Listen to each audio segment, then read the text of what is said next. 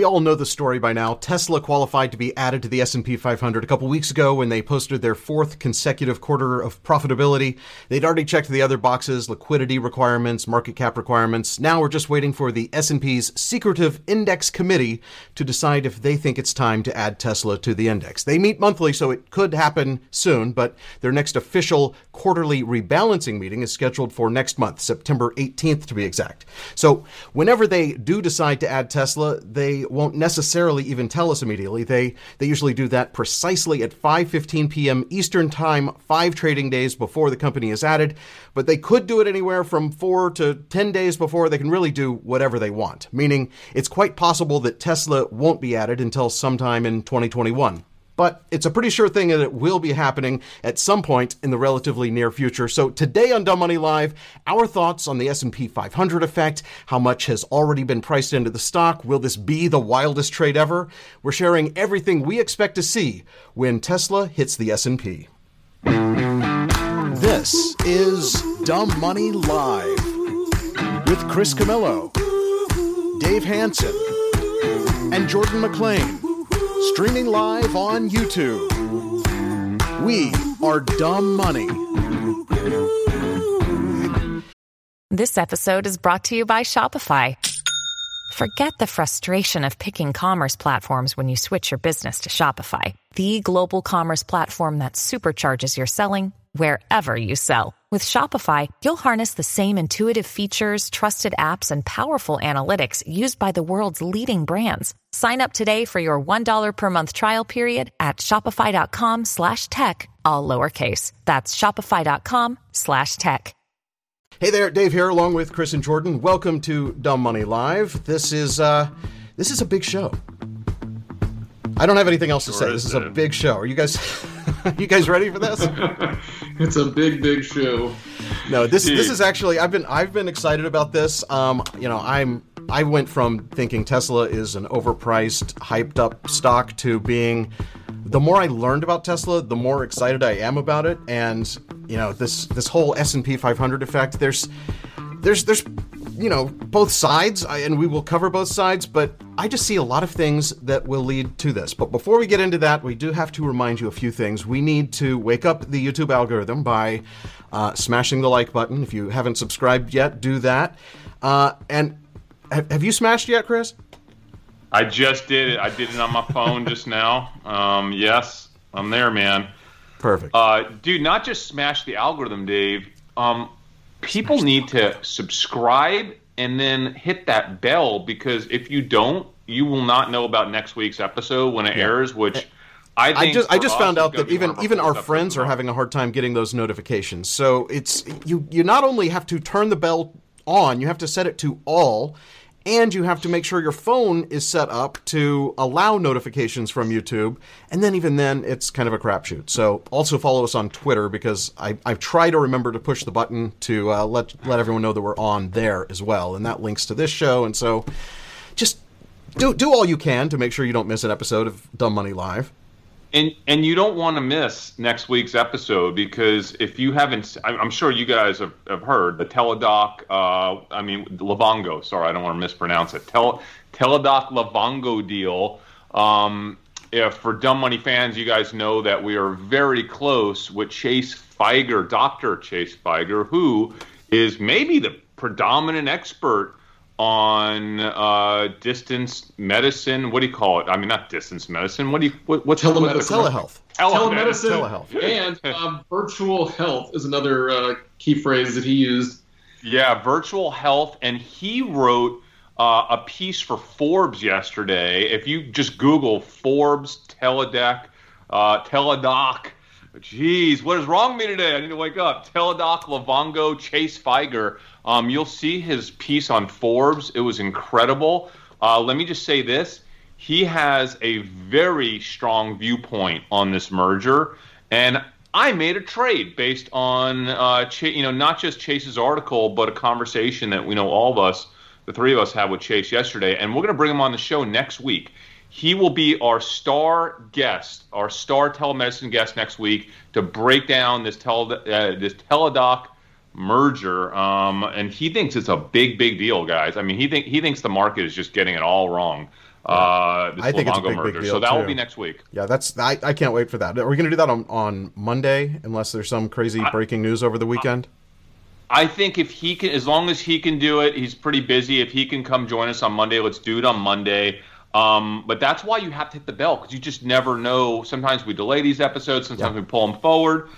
Uh, guys, a lot of earnings were out this morning. And I know we're going to get into the Tesla thing in a minute, but I want to go over what we're going to hit on the second half of today's episode. Uh, if you're following Dumb Money, if you've been following us since February, Dumb Money Live since February, you know uh, that one of our biggest picks of the year, my third largest holding, um, is Vista Outdoors, and they crushed it, guys. Did you see Vista this morning? They absolutely crushed it. Uh, stock's doing well, and that's great and everything. We're going to talk about Vista Outdoors, but we're also going to talk about FLIR, which is like my fifth or sixth biggest holding. Um, it is a, a medium, low to medium conviction trade for me, um, and I've been warning people on our Discord channel all week. Hey guys, here are the risk factors that you might not be thinking about. So just be aware of these risk factors. Uh, sure enough, uh, they had earnings this morning. They were good. They were solid earnings. Stock pulled back massively. It's down roughly 10% right now. We're going to talk about why I think it's down uh, later in the earnings call. We're also going to talk about Roku. Dave, did you miss this? Roku earnings yet last night? Uh, no, I Great earnings. yeah, pull back I, a I little didn't. bit. I, I couldn't figure out what was going on with my uh, portfolio this morning, and then I figured it out when I looked at my uh, my Roku holdings. We'll discuss what, What? happened to Roku as well. So, um, all that coming up in the second half of today's episode. So, you want to stick around. Um, by the way, I have some housekeeping stuff I want to talk about real quick. I um, This is great. You came prepared. I, I did, man. I did. Well, I you know up late early or uh, up uh, up late up early too this morning, just catching up on stuff. I I came to a couple. Uh, I don't know what do you call them. Revelations, like like a couple. Whoa, where's my screen? I'm out. No, you're still here. We can still see you. Us there. All right, you're out. You're out my screen. Okay, so a couple a couple big things that I came up with this morning. Um, one is are my books. You know, I've been talking about mailing those books out for like nine months now, and I feel so terrible. We have about a thousand people who requested books. Uh, this is my Laughing at Wall Street book. It was printed ten years ago. I have about a thousand of them in We the had, warehouse. we had to shut down the forum because we hit the point where we had more requests for books than we have books, and we also know that Chris isn't leaving the house, so we've had a really hard time getting those in the mailbox. So you know me. So when that stuff happens, it just sits on me, and I cannot stop thinking about it, and I feel so bad. And even more than feeling bad about not getting the books out, I feel sick to my stomach that I'm paying 200 bucks a month for a storage facility to store those books. You realize that I'm in like ten thousand dollars on those books, storing them over the last eight Well, years, you've nine years. them. Like it's you bought those so that you could give them out, like when when the book first came out, and you haven't been able to give them all away yet. But you had a whole storage facility uh, just for the books. And I have to give them away. I have to get rid of those books because I'm moving on uh, beyond that book to something way bigger uh, later this year that people will find out about uh, later this year and dumb money uh, into next year. But what I'm going to do, I, I made a decision yesterday. I want to pay someone local to take those books, to take this whole stamps.com. th- I mean, they don't even need to use stamps.com because they could probably go, they're probably not as freaked out as I am about going to the post office and mailing these things. I want to pay someone to take the books, to put them in the envelopes, to print out. We'll just send them the Excel spreadsheet. They can go through the spreadsheet, get rid of all the foreign addresses, which we don't mail to. Have you um have you You- looked at uh, TaskRabbit or anything like that? That's what I would. Well, I was gonna, I was going to do that, Dave, and I thought should before I go on TaskRabbit, I know we have some local members of our community. I was going to pay two dollars a book for processing, right? So we have a thousand books roughly. I, I don't know, about a thousand books. I was thinking I would pay two dollars a book processing, so it's a two thousand dollar project for someone. Maybe there's someone local here in Dallas that is a fan, that's a follower, who would love to have two thousand bucks to invest in our next big, their next big pick, right? Lever up, man. Turn that 2K to 20, right? That's what this is all about. Um, it's like free money. They can do it on the side. if someone is watching this show right now and is local to Dallas, it's a lot of work, guys. This is not easy. This is heavy. You, you're going to need to have an SUV, uh, maybe make a couple runs or get a pickup truck for the day, rent this thing, and do a run, you know, and, and take these books back to your house. You're going to have to then package them in these envelopes. You're going to have to put our stickers on them. Uh, it's a pain in the butt, okay? But two two bucks a book, two thousand. You can probably get this thing done in a day. Quite honestly, a day a day or two of work. So of just solid work. Uh, if you're interested in doing that, e- what email me, e- Chris at dumbmoney.tv. Email Chris at dumbmoney.tv and let me know for two bucks a book if you if you have a truck or you want to rent a truck if this is worth doing for you and then everybody's going to get their book that they've been waiting for for like seven months right? So that was my first big thing. Um, and second man dude i i have been thinking about this for so long. It's a merch concept all right? And it's merch that i want. I want it so bad. I want it so bad, and it just I can't buy it anywhere. Okay, Dumb Money is going to launch the greatest ever hashtag merch concept ever. Okay, so guys, I don't want to like release all of it right now. I just want to let you know it's coming. Dave Jordan, I'll talk to you guys about it after the show. I want it to be a surprise for our community, but I can get I, I'm getting to know our community. I'm telling you, they are going to freak out. They are going to love this merch concept, and we're going to do it in such a way where we're, you know, we don't make money off merch, man. That's not what this is about. It's about giving you the greatest merch in the world. For if you're like us, man, and you just live and breathe these trades, like this is going to be the greatest way ever to memorialize the greatest trades of all time, whether they came from dumb money or from somewhere else. Um, if you have passion in Piton, it's going to be the best darn Piton merch you have ever seen in your life. This is going to be the greatest Vista Outdoors merch you've ever seen in your life. It is coming to Dumb Money soon, so keep an eye on our merch channel. What is our merch? Uh, it's on. It's on the screen. You can't see the screen today. That something happened with the program feed back to to uh, to Skype, but everybody else can see. Dumbmoney.tv slash merch is where you go if you want to see our current merch and this new. Um, ticker specific merch will be coming soon to a uh, to to this very website. And oh, look at this. They're giving us 10% off if I just give them my email address. So we, we did move our merch store from uh, this independently hosted thing that I was dealing with all of the customer service inquiries. And when something didn't get shipped, I got an email, and we didn't have enough markup to cover both the uh, the processing fee and the credit card fee and like the shipping was calculated wrong in some foreign country. So I ended up paying for a lot of uh, unnecessary merch expenses. But let me get this out of the way a little bit. We do have the Cruiser Got a Cruise uh, shirts. We have with the we have two versions of the Dumb Money uh, logo. We have the Dumb Money Live. We have the Dumb Money uh, small logo in a circle.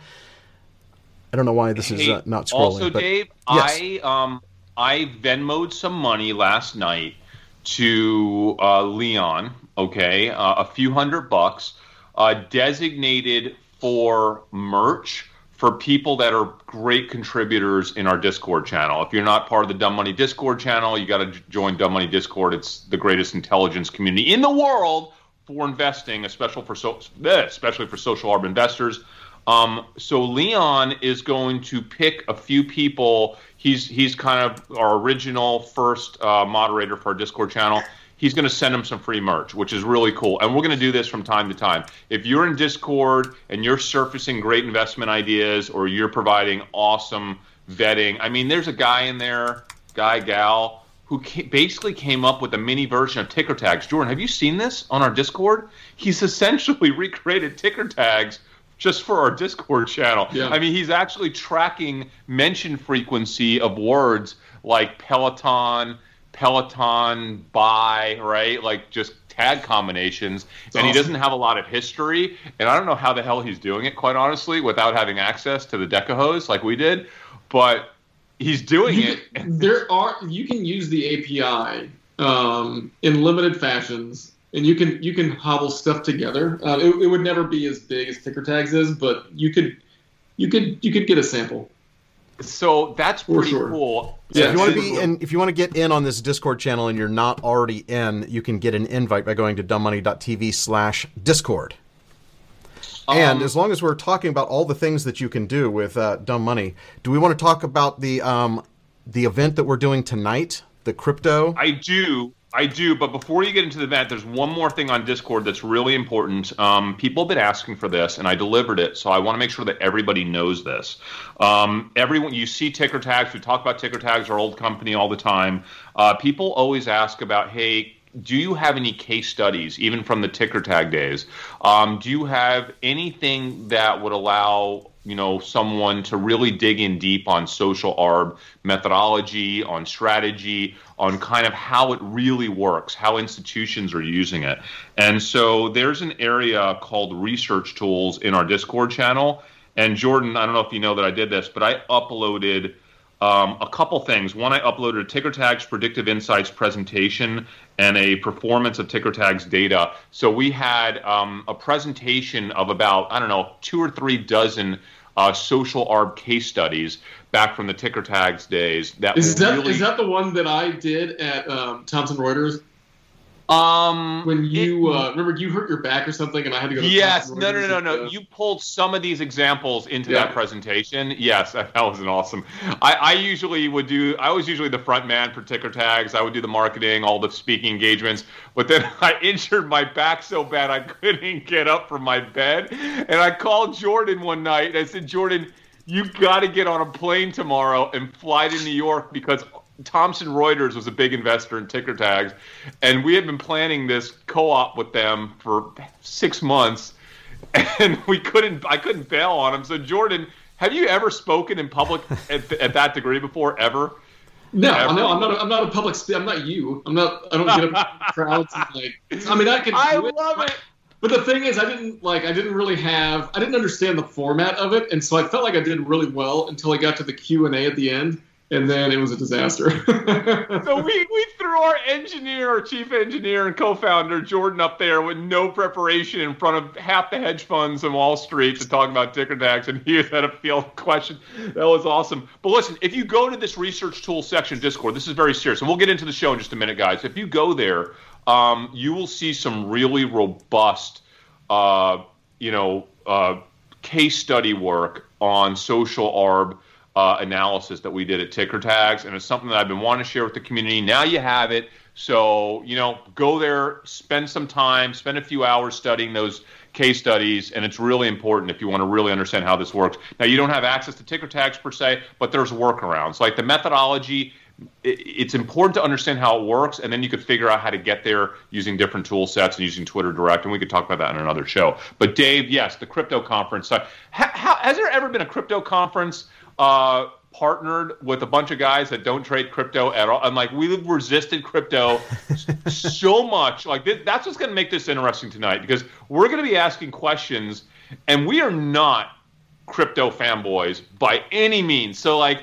this could get ugly tonight. I don't know. This could this could be fun. It could get I- ugly. I, I feel think like I've got some hot sports opinions about crypto, and I feel like I feel Oh, like that's I'm gonna be get fun. Torn, I'm gonna. I know I'm gonna get torn apart by Leon. I can't wait. Oh, this is this, this is great because Leon has been trying to push us into crypto for like six years, right? Five, six years, and and he, you know we used to, Leon we used to work with him every day, and we're like, ah, Leon, we're not doing this crypto stuff, man. We don't get it. I don't understand it. It's not for me. I think it's crazy. I think it's insane. And yeah, we dipped into it for a little bit, and then we got out. But like he's pulling us back in who knows? Maybe this is the right time for crypto. Maybe we should open our eyes for crypto. Maybe tonight is the night. Maybe tonight's the night that dumb money's like, ah, crypto's our new thing. I don't know. We'll see. Jordan what, was- what is this thing, Dave? Jordan was Or asking I me just this morning, "Hey, uh, do you have any gold?" And I said, "No, no. My gold is crypto. I do have a crypto portfolio that I recently, with uh, with Leon's help, reallocated everything to a Bitcoin, Ethereum portfolio. But I'm the first to tell you, I." I'm not a. I don't know crypto. I mean, I know what it is. I know how it works. I know the theory behind it. I get it as a, as a uh, you know, lim, an kind of a, an asset that has limited uh, availability, and so because of that, the scarcity uh, drives up the price. And so that is instead of gold, I don't want gold bricks in my basement or a gold ETF. I'm just that's my crypto. All right. Well, we'll debate it tonight. We'll talk about it. We're going to learn. It's a Um, free online Leon- event. If you want to sign up, you could just go to uh, dumbmoney.tv slash crypto talks. Uh, there's an Eventbrite uh, page for you to sign up, uh, get registered, and you can then uh, see all three of us as a part of this. We'll be on kind of uh, near the beginning before the uh, before the actual crypto experts get involved. I think We we're are asking. I think we're asking questions, though. I think we are the ones asking some the hard hitting questions, and I and I can't I'll wait to hear I Jordan. got questions to ask. I could ask questions all day long about crypto. All right, I'll poke holes in crypto and, and see what they have to say. I mean, I, I think it will be a lot of fun. No, I, I, I'm going to come tonight with an open mind, a very open mind, because I, I do have a more open mind today than I did two years ago about crypto. Um, and I will do that. It'll be a fun show tonight. So watch that. All right, guys, we're talking about Tesla, okay? And Yes. You, you know what I love about we're not going to tonight today's episode is not about Tesla the company.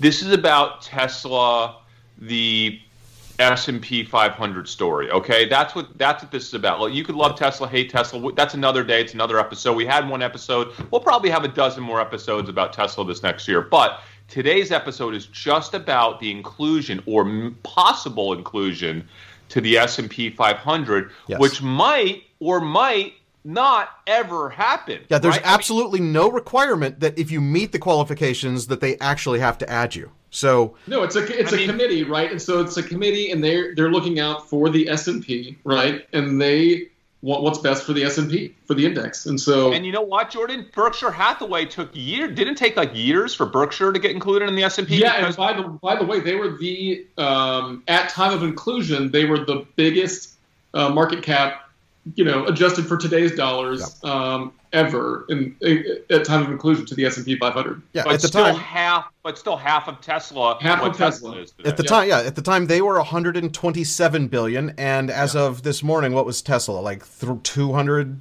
and Like almost 300, I think. 300 277. billion. Yeah. So, guys, this is you know why I love the reason why I wanted to really do today's episode is because you know the one thing I always talk about are anomalies, and you know, and, this is I'll go all the way back to you know uh, Nassim Taleb, his black swan theory is that the market underprices. Uh, this could be considered a mini black swan scenario, right? They underprice anomalies, right? So anything, anything that hasn't happened before uh, that is 2x or 3x larger uh, than anything that has happened before like it, the market doesn't ever really believe it or price it in. They just don't really know how to. And if you look through history, um, if you would go all in on those anomalies, right, uh, you would generally win. More often than not, you would generally win because the market just is not willing to go above a certain threshold, right, to price in anomalies. And this is an anomaly for an S&P 500 inclusion. You can't debate that, right? So that said, I am going to lean, and we'll talk about this, but I'm going to lean towards this being a big deal for Tesla. All right, because of that, I'm going to lean towards yes, the whole world knows about it. The whole world is talking about it. Mm-hmm. Everyone's trying to game it, right? But I still think more often than not, because this is such a big anomaly, the market is still going to underprice uh, its impact, or, or, or uh, you know, kind of just underestimate its its impact on the market and on Tesla. And I almost feel like the people who write news stories are trying to downplay it. The um, analysts, like Goldman, came out with that that uh, report looking back at all of the additions back to 2018 and found that the stock typically rallies 4% in the months leading up to uh, inclusion Oh. in the index, but then a month later, the average was down to 1%. So there it's like it's like we have all of this like anecdotal evidence. We've seen what happens when Facebook is added, when, when Berkshire is added, when Google is added, when Amazon is added. Dave, Runs up, there's this expected run up, and then the longer term, uh, but, but longer term, we've seen what's happened to Amazon. So yeah, it was up 4% after hours the day it was announced, and then may, maybe shifted back down, but it's a giant, crazy, amazing company. But Dave, that's the problem is that these simple minds try to correlate everything to things that are non cannot be correlated. So they're like, oh wait, well history. Look, they have to write a piece. They have to have an opinion, even if there's no opinion to be had. So hmm. okay, let's look to history. Well, in general, things that things that join the S&P 500, they do really well in the year leading up, but then after they hit the S&P 500, they shortly after come down. Well, that doesn't fucking matter because this is not a normal S&P 500 inclusion. So stop trying to make this like something else when this is not like something else. Yes. Now, I'm not saying that Tesla's going to go up on the inclusion. What I'm saying is if it doesn't go up, it's not because everything else didn't go up because this is not like everything else. Tesla's not like everything else, and certainly as an S&P 500 inclusion, this is not like everything else. So shut up. Well, let's shut hey, let's, let's have an opinion. Instead, it's ridiculous. of like getting overly emotional about this, why don't we think about what actually happens when a company is included into the S&P 500. And okay, we know fine. we know what actually happens, right? And so we know that um, these funds have to actually purchase shares, right? Yes. And so we know right. that there's right. excess liquidity coming into Tesla shares as a result of the possible 40 billion, 40 billion, right? 40 to right. 50 30, billion. 30 so to, 30 to 40 billion. Right? So like let's say that you're a large holder of Tesla. Um, and let's say you purchased it at you know I don't know 300 bucks, 200 bucks, which is not that hard to believe because I mean it was I mean it was you know less than a year ago it was trading at like 300 dollars. Um, so any large institution that had a large um, you know Tesla position over a year ago is sitting on at least a five bagger, right? Wouldn't okay, you be looking problem, for, wouldn't, wouldn't, you be but, looking for a time to exit? And I don't the time think... to exit is not right now, if you try to exit right now, there's no liquidity and you're going to drive the stock price down. But when you do it when people have to buy, that's when you sell, right? And so there will be some people who decide it's time to sell because it's it's a balance, right? There's a, okay. there's going to be a balance. I I can't wait to have my opinion on what you just said. First of all, thanks for saying that, Jordan, because that's what Wall Street says. They say it generally Gen, no, I'm going to let me explain this. Generally, when a stock is added to the S&P 500, it's it's a super liquidity event. They call them super liquidity events, right? Massive liquidity on one side, right? And when you have a super liquidity event, you're right, Jordan. That is generally an amazing time for a big institutional owner to exit without causing the stock to go down.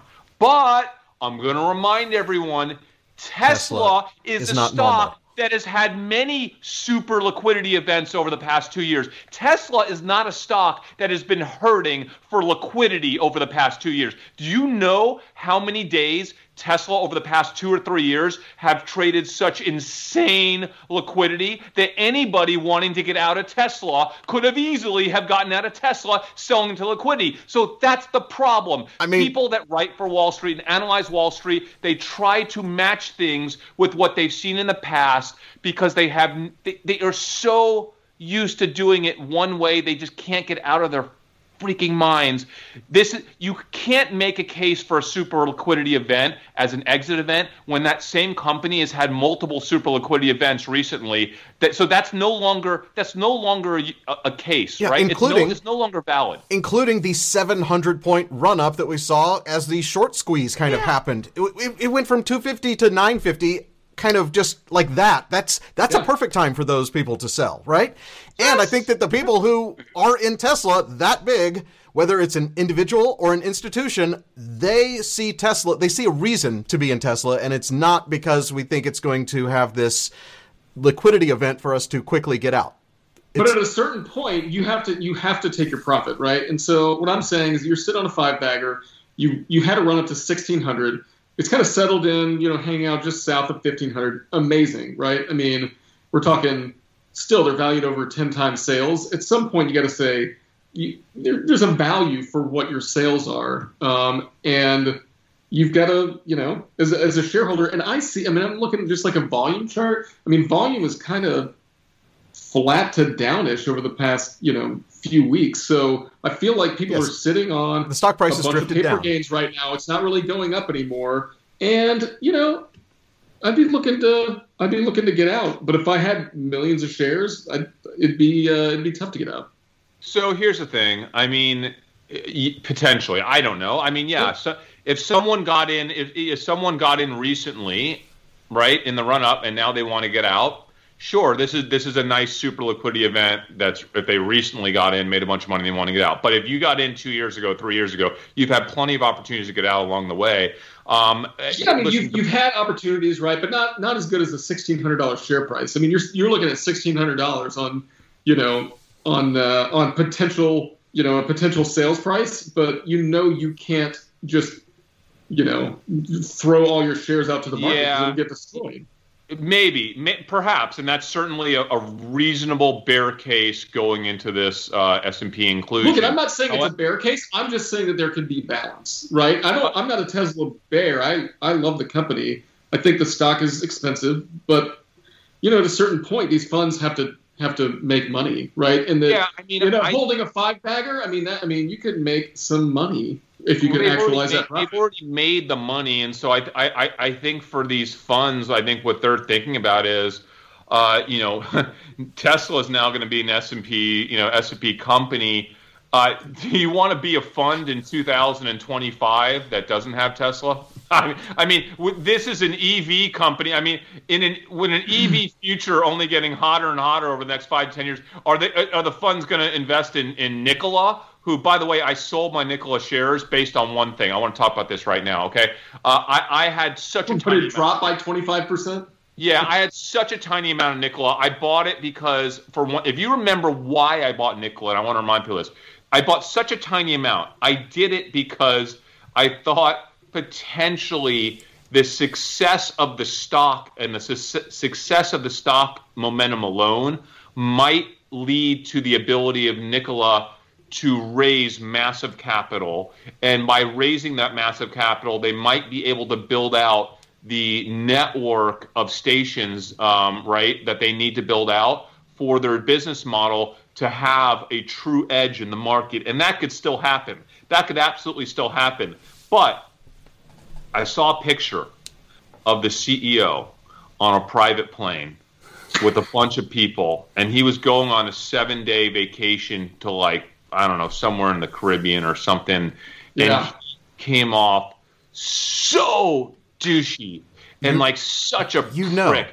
Right in the you know what? If I was a CEO of Nikola right now with what they were graced with over the past few months, just the, the, literally one in a, once in a lifetime opportunity, I would not show my face if it wasn't sitting in front of a desk working my butt off 20 hours a day. For that him, guy has one job, and that's to build the business that he sold. Dude, yeah, but dude, but instead he's right? doing he's see we the WeWork story. Did he miss out on WeWork? I know. This is post WeWork. Are you kidding me? Sell those shares. I am out of that company. I will have nothing to do with it.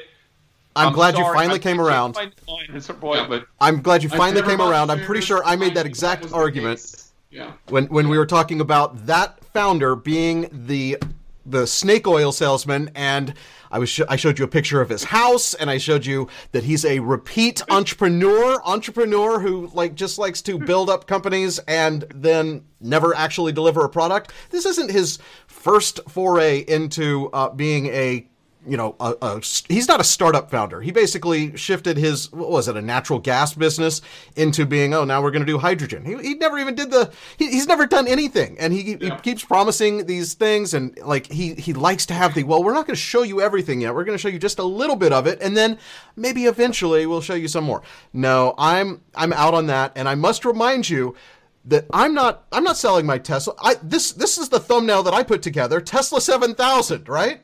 Hey, I want to say I want to give you one more. So the time I'm selling Tesla, back to Tesla. Okay, I've got one more uh, thing to say about balance. Again, I'm not I'm not making a bear case. I'm just making a balance case, right? And so the balance is that I could see um, Tesla raising money at this level, right? I mean, they've got an okay. inflated stock price. They they could do a secondary offering at this point. point, and again, you do it around this time, and you're going to soak up that demand. Okay, first of all, all right, let's just say this. You said snake oil salesman. I got to get back to this. You did say that. You really did, Dave. You called it perfectly. But I also said at the time, You mean snake oil salesman like Elon Musk? See that that's the thing. Like like Elon was the original, right? He was the original, and But so he- that's why I thought, you know what? He's proven all I those people wrong. Invest, I did not invest in Tesla early on. I did not invest invest in Tesla early on for one reason. One reason because I listened to Elon a number of times very early on, the very earliest days, and I said this guy is a moron, right? Like I, I literally said he's a snake oil salesman. He's more like, and so exactly what you said is what I said years ago about Elon, and so that's why when you said it again about this dude, I was like, I get it, and I feel the same way, Dave. But I want to put a tiny bit of money because what if the Elon thing just happens all over again, and I get burned, just like I got burned on Tesla in the early years, and so that you, you get the, you get what I'm saying. I get Like, what it's you're not saying. As simple as that. I get right? what you're saying, but I would I would have basically you know, seen that there are other companies that are developing the hydrogen, the hydroelectric, the the, the hybrids. Nikola is not the one. Yeah, I mean, uh, along those lines, I agree. I mean, and you can look at Elon any way you want to look at him, but he's actually built successful companies in the past, and he continues to um, actually deliver on what he says he's going to deliver on. build- this guy has built a successful company in the past. He has too. Okay, so like, Right. I don't want to like. He's done it. He's done it. But my gut, my gut instinct when I saw that pic of him on the private plane, I just, I'm sorry, man. I just, I can't. The people that he was, the whole vibe of it was not what I want out of a CEO of that company right this second. I, ha- I can't be I can't be part of it, dude. It was WeWork all over again, dude. It's literally WeWork Yeah. all over again. So not going to have it. Now, Jordan, what you just said about raising money, I do want to talk about this Yeah. because everything that Nikola should be doing should be focused on raising that big money into this ridiculous valuation that they have. Yep. Tesla has an equally ridiculous valuation right now, and now they're going to the S and P. Elon knows what he's doing. He knows how to manipulate this market. And Elon, I think Elon just it. got two astronauts back out of space. Sent them up, got them back. Awesome. Elon is is a revolutionary. He is like the original Nikola Tesla, in that he was a genius who had, you know, a further outlooking outlook on the way the world could be, and the original Tesla was unable to actually capitalize on that and That's got beat out by right? Edison. So but I'm I'm pretty sure that uh, Trevor is not Edison. the difference between um, Nikola Tesla and uh, and uh, and Elon Musk is that Elon Musk actually sees that there's a business opportunity out there and understands the science that needs to that it takes to get there, whereas Nikola was all about just the science for science's sake, right? And he wasn't interested in actually building a business that solved problems that made money. And Elon is really good about making a business, and then that solves the need and it makes money. Okay, let me say this about my biggest one of my biggest rubs with Tesla is funding. Okay, I know that I know that Elon to do what he wants to do, and I know what he wants to do. He wants to do it all. Okay, he wants to have it all. He wants to do it all. He wants to do things that you can't even imagine. I get it. It's awesome. We need people like him like that in this world, right? We need, and I get it. I respect it. But you know what? He can't do that without massive, massive amounts of money. And my biggest concern about Tesla through the years is that one bad moment at the wrong time to send that stock spiraling when it needs money and it all falls apart. So it's really easy to look at stories like Tesla when they're all after they all work and be like, "Well, of course it worked." But do you know what? There are 100 points over the evolution of Tesla where it a one little thing could have gone the wrong way and Elon wouldn't have been able to get the money that he needed and there is a significant real bankruptcy risk at Tesla that people don't understand. I mean analysts understand everyone,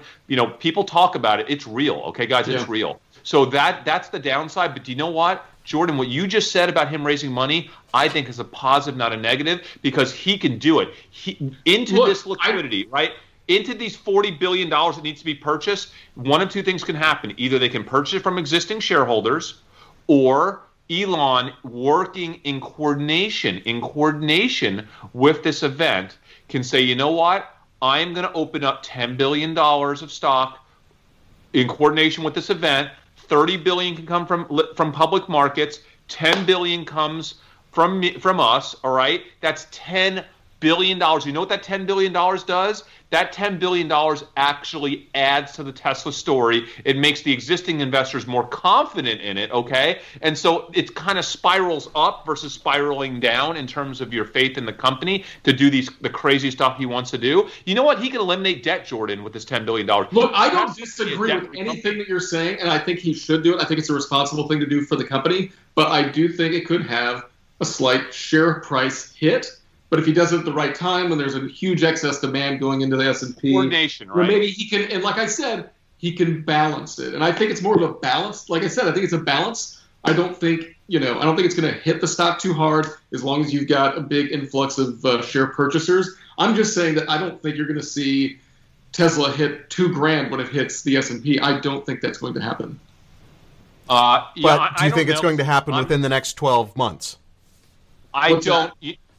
I don't. I don't talk about price. I'll never talk yeah. about price. no, People know point. that on this channel, yeah. um, uh, and I don't know because I, I, don't know. Uh, but I will say this: bottom line, bottom line, I think this is a positive for Tesla. Uh, I, would, I, bought more Tesla yeah. as a result of this S and P pending S and P inclusion. That while it may never happen Uh, let's also, also talk about this, guys. I think it is going to happen. Why do I think it's going to happen? The S and P needs Tesla. Yeah. Come on, the S. You know, and there are people out there saying like, oh, you know, the S&P doesn't want to add Tesla. It's such a volatile company. You know, it could be gone in a few years. Do you look at the junk that's in S&P? Come on, man. You got Carnival Cruise Line. I mean, this is there are companies in the in the S and P that are at way bigger risk than Tesla. I mean, Tesla is the flash that they every need. index needs. Oh, absolutely. You gotta have it. This is this is not 2015. This is 2020. You're an index. Come on, an index in 2020. You need to have the heat. You need to bring the flash, right? You gotta have it. You gotta have it. They know that. They're not dumb. They know what year it is, right? I don't care how old they are. I don't care how like they get it. Right? You know that, right, Dave? You got to agree with me here. They I mean, know they need it. S and P is basically just it, the whole thing is just kind of a marketing thing, right? They they they just put together some stocks and say we're now selling you our list. Okay, I want to tell you a story about TickerTags, um, and I won't say who it was because I don't even think I'm allowed to. In fact, I know I'm not allowed to.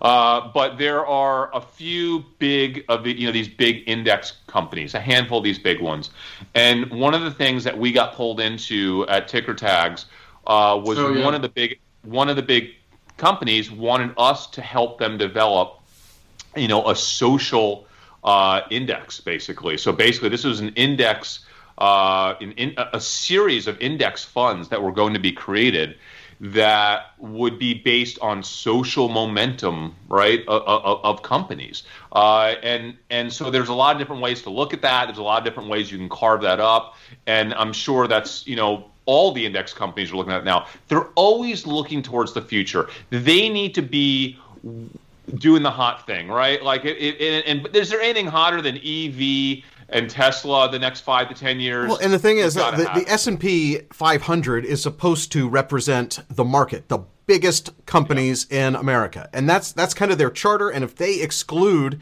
intentionally exclude one of the biggest companies in America just because it has volatility, that just doesn't make sense at all. I think I think Dave, it would. Here's it would, the thing. Go ahead. There was a time though, Dave, when they were a little more conservative and a little more old school, and that's why Berkshire, you know, it took a while to make it in because it was a little bit unusual. They were like, well, you know, this is is this really like representative of like a company even? So, you know, I get where people are coming from when they say that, but again, it's not yesterday, it's today. Yeah. And this is how they think. This is how markets think now. I mean, this is a radical shift in the way financial markets think, and Tesla's going to be in it. It's happening. It's happening, and I think it's happening soon. Okay, and I think it's going to be a positive for Tesla, ultimately a positive for the S and P. But there is another side of the story, guys. Even if there's going to be what 30 40 whatever you want to say you say 30 to 40 if tesla starts to rise on this it could easily be 50 billion dollars that has to be bought okay exactly so um, And that's it, the thing. It, it's it's the index is weighted by market cap, right? And so if the price keeps driving up, right now it's like 0.8% of the total S&P. And the total S&P is a huge crazy valuation of 27.8 trillion dollars, trillion with a T. So they'd be 0.8% of that. But if the price keeps going up, what if they got to 0.9%? That's going to make all of those other companies basically all of these funds have to sell the other companies and buy Tesla and that in itself is going to have an impact. And I know that I've seen it going uh, in our chat. There is a very real thing that kind of started uh, in the whispers of uh, the the deep deep on Twitter, and now it's I actually made it into some Main Street articles. The mid cap S and P index, the S and P 400, which is companies that are between like two and eight billion dollars in market cap, usually is where a company will be in that index and then make the jump up to the big time in the S&P 500. So all, there's a lot of funds that not nearly as many, but there are a lot of funds that also track that S&P 400. And so those firms basically get to take those shares out of the 400 fund and move them into their 500 fund and never actually have to um, find new shares. This is like the first time in a long time that that they are going to have to find shares and there could be some scarcity of those shares. And the, the short interest is has already dropped down, but it's still way higher than any other big tech company, right? It was what? Yeah. It, it, it, was 20 down to 12. I think it's down to 8% now. But Amazon, Apple, Microsoft, all of those are under 1% short interest, right? So this is this is a heavily shorted stock still all, a lot of people got squeezed out as as the stock got pushed up, and they, they just had to had to buy those shares back. We're going to see more of that. We're going to see.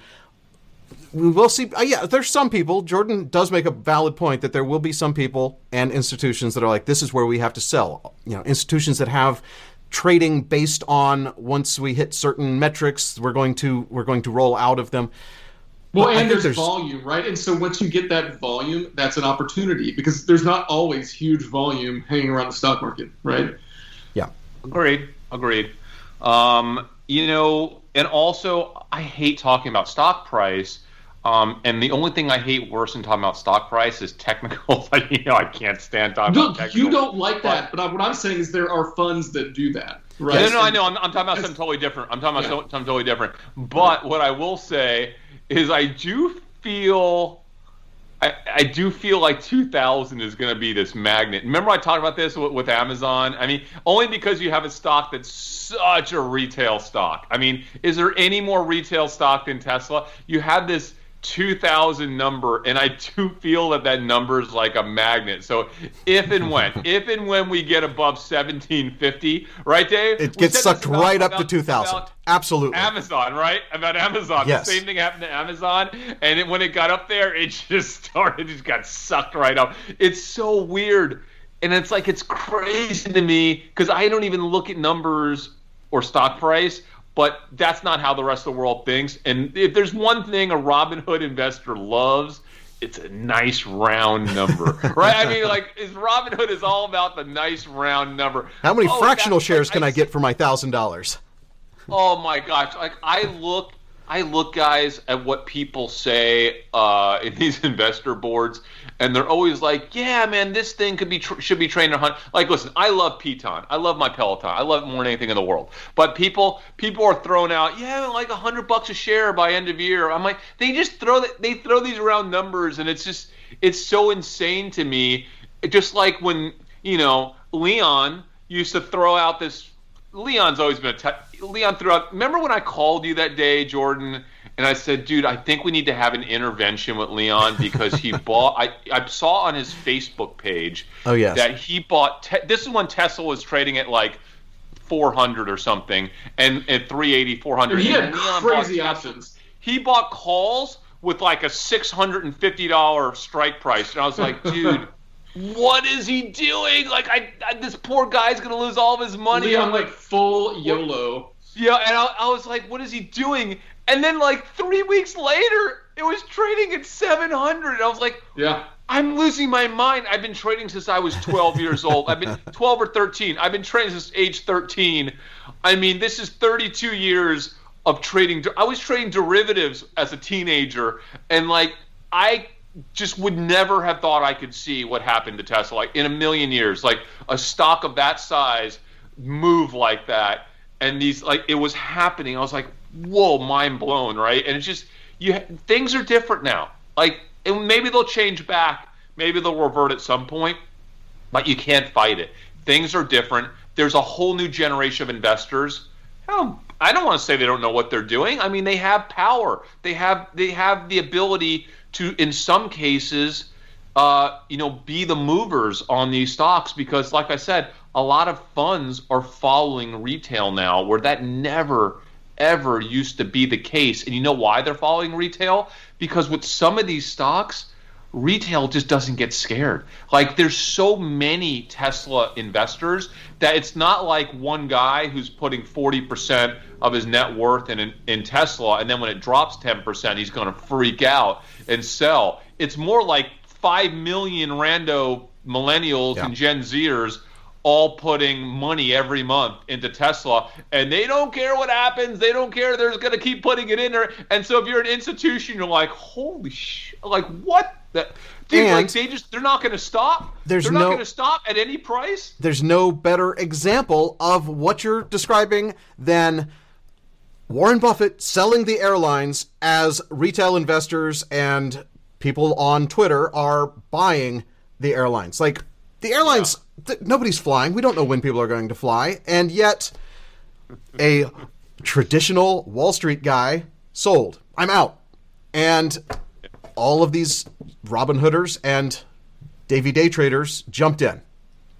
Yeah, and we'll see. I will see how that ends. Like, I, it will be interesting to see how that all ends. I can't wait to see how that one ends. I'm, yeah, I mean, I'm, at a certain point with any stock, you know, I mean, the, just the the debt load, the revenue, like all in the in your earnings, eventually matter, right? They might not in the short run, but eventually all that stuff matters. And so the price, you either have to catch up with your price or the price catches up with where you're at. Or you right? keep inventing brand new industries that you're going to conquer and decide that we're saying. flipping so, the like, switch from Tesla. But Tesla has to keep doing that, right? So they have to keep growing. They have to keep inventing, um, and I hope they do it. I really do. Um, yeah, we'll and, and listen, I don't want to get too deep into the whole Tesla because, like I said, this is I want to keep this really about the inclusion, right? Yeah. Because the, the bottom effect. line is, yeah, we can love Tesla long term or hate it long term, but there is a trade to be had here, maybe, and the trade is about this S and P inclusion. And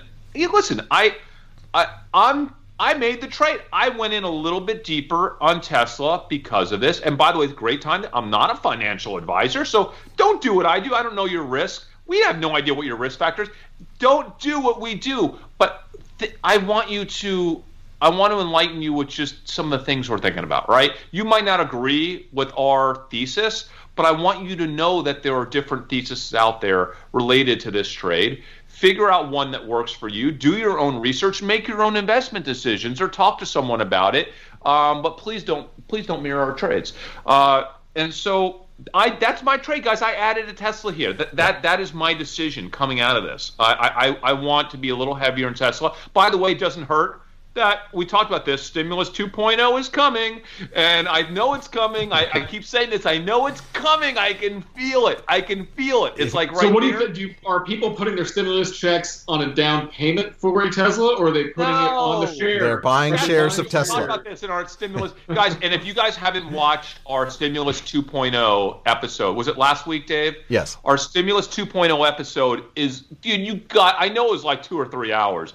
but you got. You've got to watch our stimulus Stimulus 2.0 episode because honestly, it, it's a big deal. It's a really big deal, and it's going to impact certain companies in certain ways. And one of the things we talked about was Tesla. I think I think a Tesla. A lot of people are going to go out and buy Tesla shares with their stimulus checks. Yeah. It's going to happen. Yeah, it has to happen. I mean, right around the same time as maybe an S and P inclusion. How cool, cool would that be? It would be uh, it would be uh, ideal timing. But let's talk about this. Um, below zero zero uh, asking is September is the 22nd of September when it could get included, right? Well, that's that's the thing. There's no way of knowing. We do know that they rebalance the S&P every quarter, and the next time they meet to talk about rebalancing is the third Friday of September, which is like September uh, I don't know, third Friday in September. Third Friday is a big big day in the in the markets. That's when options expire, the monthly options. That's that's kind of that's historically what they've done. And then they don't like send out a press release immediately. They wait until they've decided and they know what date they're going to do it. And then who knows what they do? They they at some point announce it, usually giving giving all these institutions time, especially with something like this. I'm imagining they're not they're not going to give them the, the typical five days. They'll probably give them more like ten days to figure out what they're doing. If you if they haven't already started buying to try to be ready for this, but we we know that there's going to be trillions of dollars in these indexes that, that track the S&P that are going to have to buy it. Billions, 30, well, we, 30 to 40 know, billion. We, yeah, and we know that they're, they've got to pull some companies in, right? Because there are two companies for sure going out um, because yeah. they were bought. E Trade, E Trade is gone um, um, because they were acquired. E Trade was in the S and P 500. Yeah. They were acquired E-Trade by Schwab, so they're going to go one. away. Yeah. Uh, there was yep. another one that I think went bankrupt or something that is being pulled. Um, yeah. Okay. So so guys. So there's opportunity here, right? And that's that's I think that's the most important thing. They don't have to kick anybody out. They know that we've got two tickers that are going to be coming in for sure. Uh, we just don't yeah, know which I, I, I think it's I think it's going to happen, guys. And here's the thing. So it's an obvious trade, right? Everyone's talking about the writing articles about it. The obvious trade is to buy Tesla and to sell the S&P. Um, now, here's the thing: the selling the S&P part is a little bit tougher to call because the S&P is going to move based on numerous other things, right? So, so I'm not going to I'm not going to try to trade the other side of this, which is shorting the S and P. Um, I might, if I get in there like right at the timing, right, like if it's announced, I could do a quick trade, maybe. But I don't. I think other things going to move the S and P. The only the reason I would short the S and P is other news stories, global news yeah. stories, domestic news stories. That's my that's Correct. my hedge. That's my quick trigger to pull to to make sure that my Correct. my stocks are okay. So the question we need to think about though is this is an obvious trade buying Tesla. So knowing that there is some number of investors and institutions that are front running this trade, right? And what that means is we don't know how much of the purchasing of Tesla over the past few weeks to couple of months is in anticipation of this trade. Yeah. Now, I'm even going, even in advance gonna, of Tesla qualifying, which happened, which was not yes. a done deal. It was not. Analysts were not expecting that fourth quarter of profitability. As soon as that happened, it made Tesla now eligible. So some probably were anticipating that in advance of the yeah. actual qualification, but really from that qualification point, the stock has trended down from their earnings release. So there are yeah. people already taking some profits. The you know the, the the shorter term traders who think that it's it's going lower in the in the short term.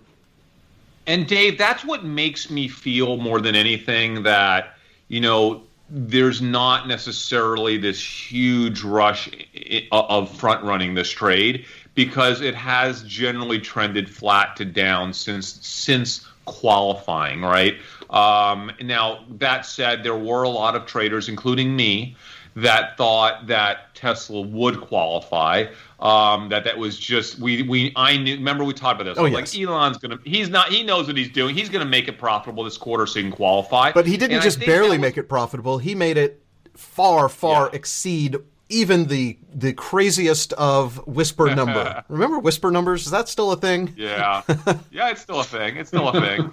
Um, and so I think that there was some of that run up to 1500 was because of this. Okay, I think some of it was, but I also think that this is such a big deal. Uh, it's such an anomaly that I'm going to lean towards the market under, you know, n- underplaying, you know, underplaying how big this is and, and getting shocked by it a little bit. All right, I think I think there's going to be a little bit of fear among all the S&P 500 index funds of getting in late and getting trapped on this deal. Yeah. So I think what's going to happen is they will likely pull the trigger on this and get in sooner rather than later, right? Like they don't have to buy in on the announcement. They could actually wait till after it happens and then buy in, but they do have kind of a window of time. At that point, they can kind of get trapped.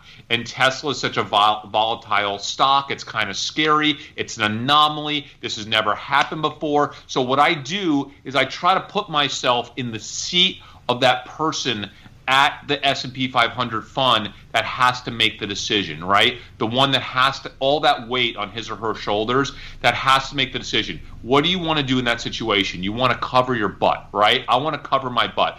I don't want I don't want to get do anything too crazy. I don't want to try to play it too hard. I just want to say, hey, we got to own this much. Let's make it happen. Let's get in as soon as possible. If something weird happens and there's these Tesla, you know, this thing starts moving, I don't want to get trapped on the back end and look bad. Let's just do it. You know, your role in an S&P 500 index fund is not to beat the market. It's it's to follow the S&P 500, right? Yeah. You're just going to do your job, get it done. You don't care if it moves Tesla up. I like Tesla here, guys. I like the risk reward. It's not a slam dunk. This is no not a high conviction trade for me but it's something that if you have to pick, it's enough of a risk reward advantage here.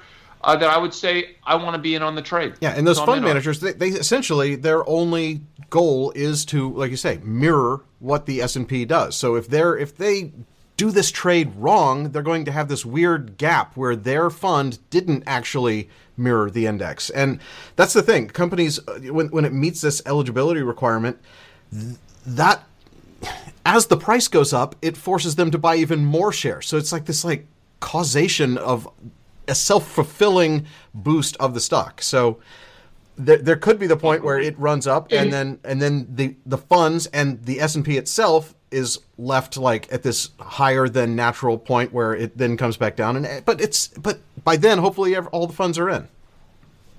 Is this is it possible? And I, I just don't know how this stuff works. Um, I think Chris might be able to give us some insight here. Is it possible that uh, some of these fund managers could go either directly to Tesla to get shares or go directly to other funds to get shares? Um, um, so, uh, okay, when you say go directly to Tesla, only if they're issuing shares, right? Right. That's what I'm saying. So, like, if they if they like coordinate a deal and say like, hey, look, yes. we, have got to buy whatever, and Tesla says, you know, what, we'll do this offering, um, we'll price it out. Um, absolutely, absolutely. Yeah. That, in fact, Jordan.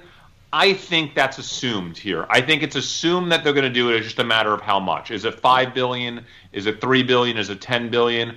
I think it's going to be ten billion because I know Elon. He's you only get included in the S and P 500 one time, right? You only get one shot at this. So you only get one shot at 40 billion b- being forced into your company. So you know Elon's been thinking about this all year. He has grant. He has plans of things he wants to do that we can't even imagine. Yeah. Well, look, I mean, we know they're, they're, spending money right now. I mean, they're building factories. They're doing. I mean, oh. they're they're looking to expand operations. Yeah. We know it. Oh, uh, but they're they're expanding operations with what they can afford to do today. If they had ten billion more yeah. dollars. He probably does have a contingency plan for how much. How much do you think he could get out of this? If he, if he, if they get ten billion more dollars in cash in their bank, do we open up three more factories in addition to the three that we're currently building. And which other countries are we going to be in? Do we already have land picked out? Are we are we moving faster on uh, you know home electric delivery? Are we going to flip a switch and then be a, a full scale power company? What what are, you know? There's so many things that you know you and I have not yet even fathomed that could be. I mean, it's Elon Musk his brain. I mean, he, he might he might have this Mars colony that he's going to start for his ten billion dollars. Who knows what he's going to do? Not. oh, I hope not. I really hope not. I just hope oh. he stays focused and he makes it a huge car company and uh, and a battery company.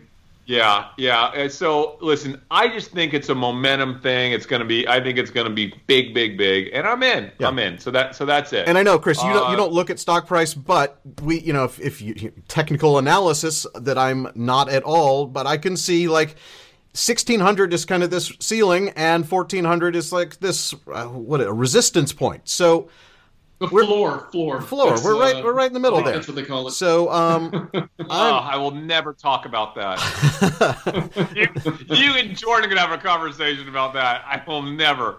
I I do not even know how to do technical trading. I like to draw lines on charts just because you know oh, it's. Then you know how to do fun, it, Dave. But then you know how to do it. use makeup lines and you. Uh, I'll, I'll, I'll, just I'll just say this. It, it, it it's only a resistance level till it's not. I mean, whatever. So whatever. I mean, it's yeah. just like like, yeah, I mean, it, yeah, it's resistance till it's not. That's what I a chart. A chart is past performance is no indication of future. You know, there's it doesn't tell you anything because it's only the part of the chart that isn't filled in, that future-looking part that that matters.